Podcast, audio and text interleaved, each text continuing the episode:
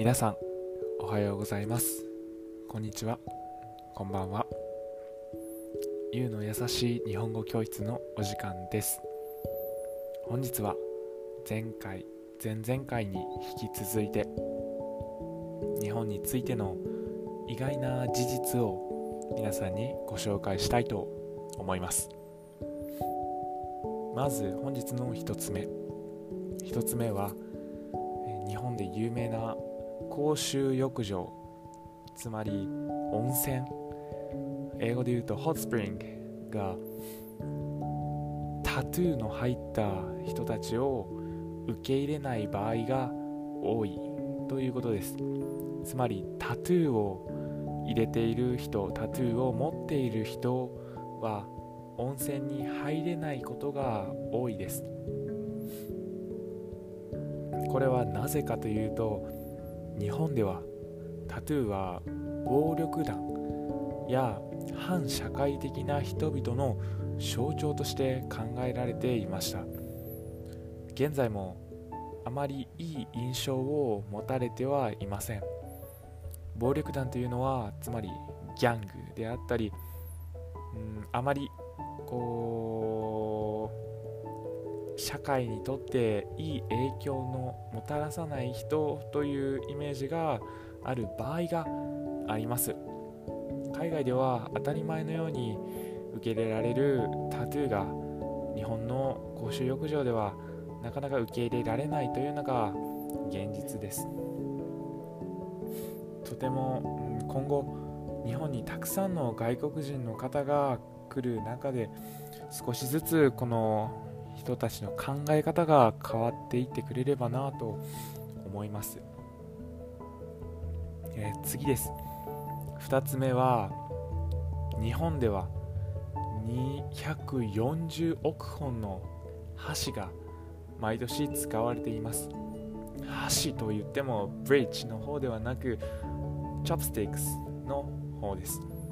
240億本。とてもたくさんの数ですよね。日本では昔から箸を使って食事をするという文化がとても根付いています。多くの人がほとんどの食事を箸でとっています、えー、今ではあまりなくなりましたがお弁当や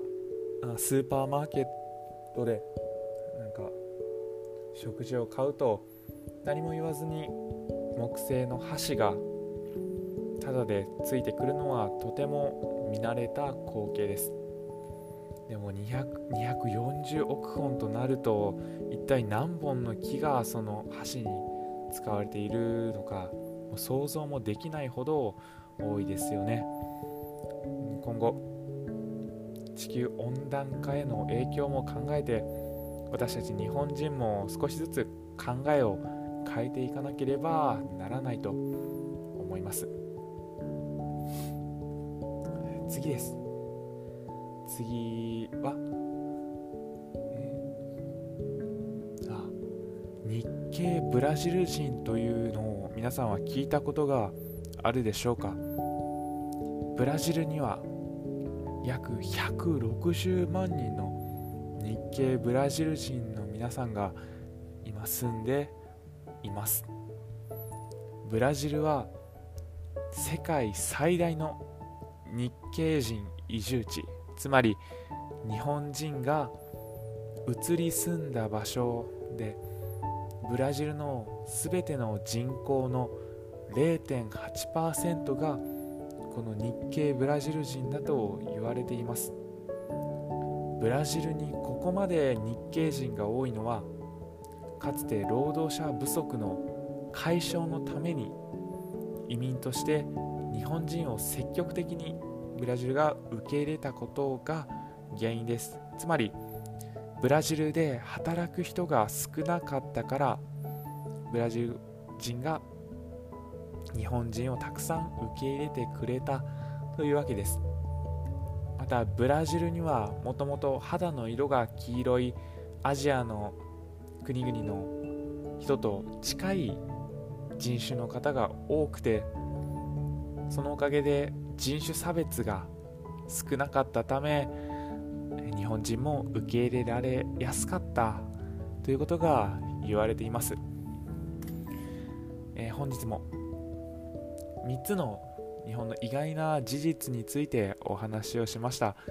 少しでも皆さんの学びにつながればとても嬉しいです。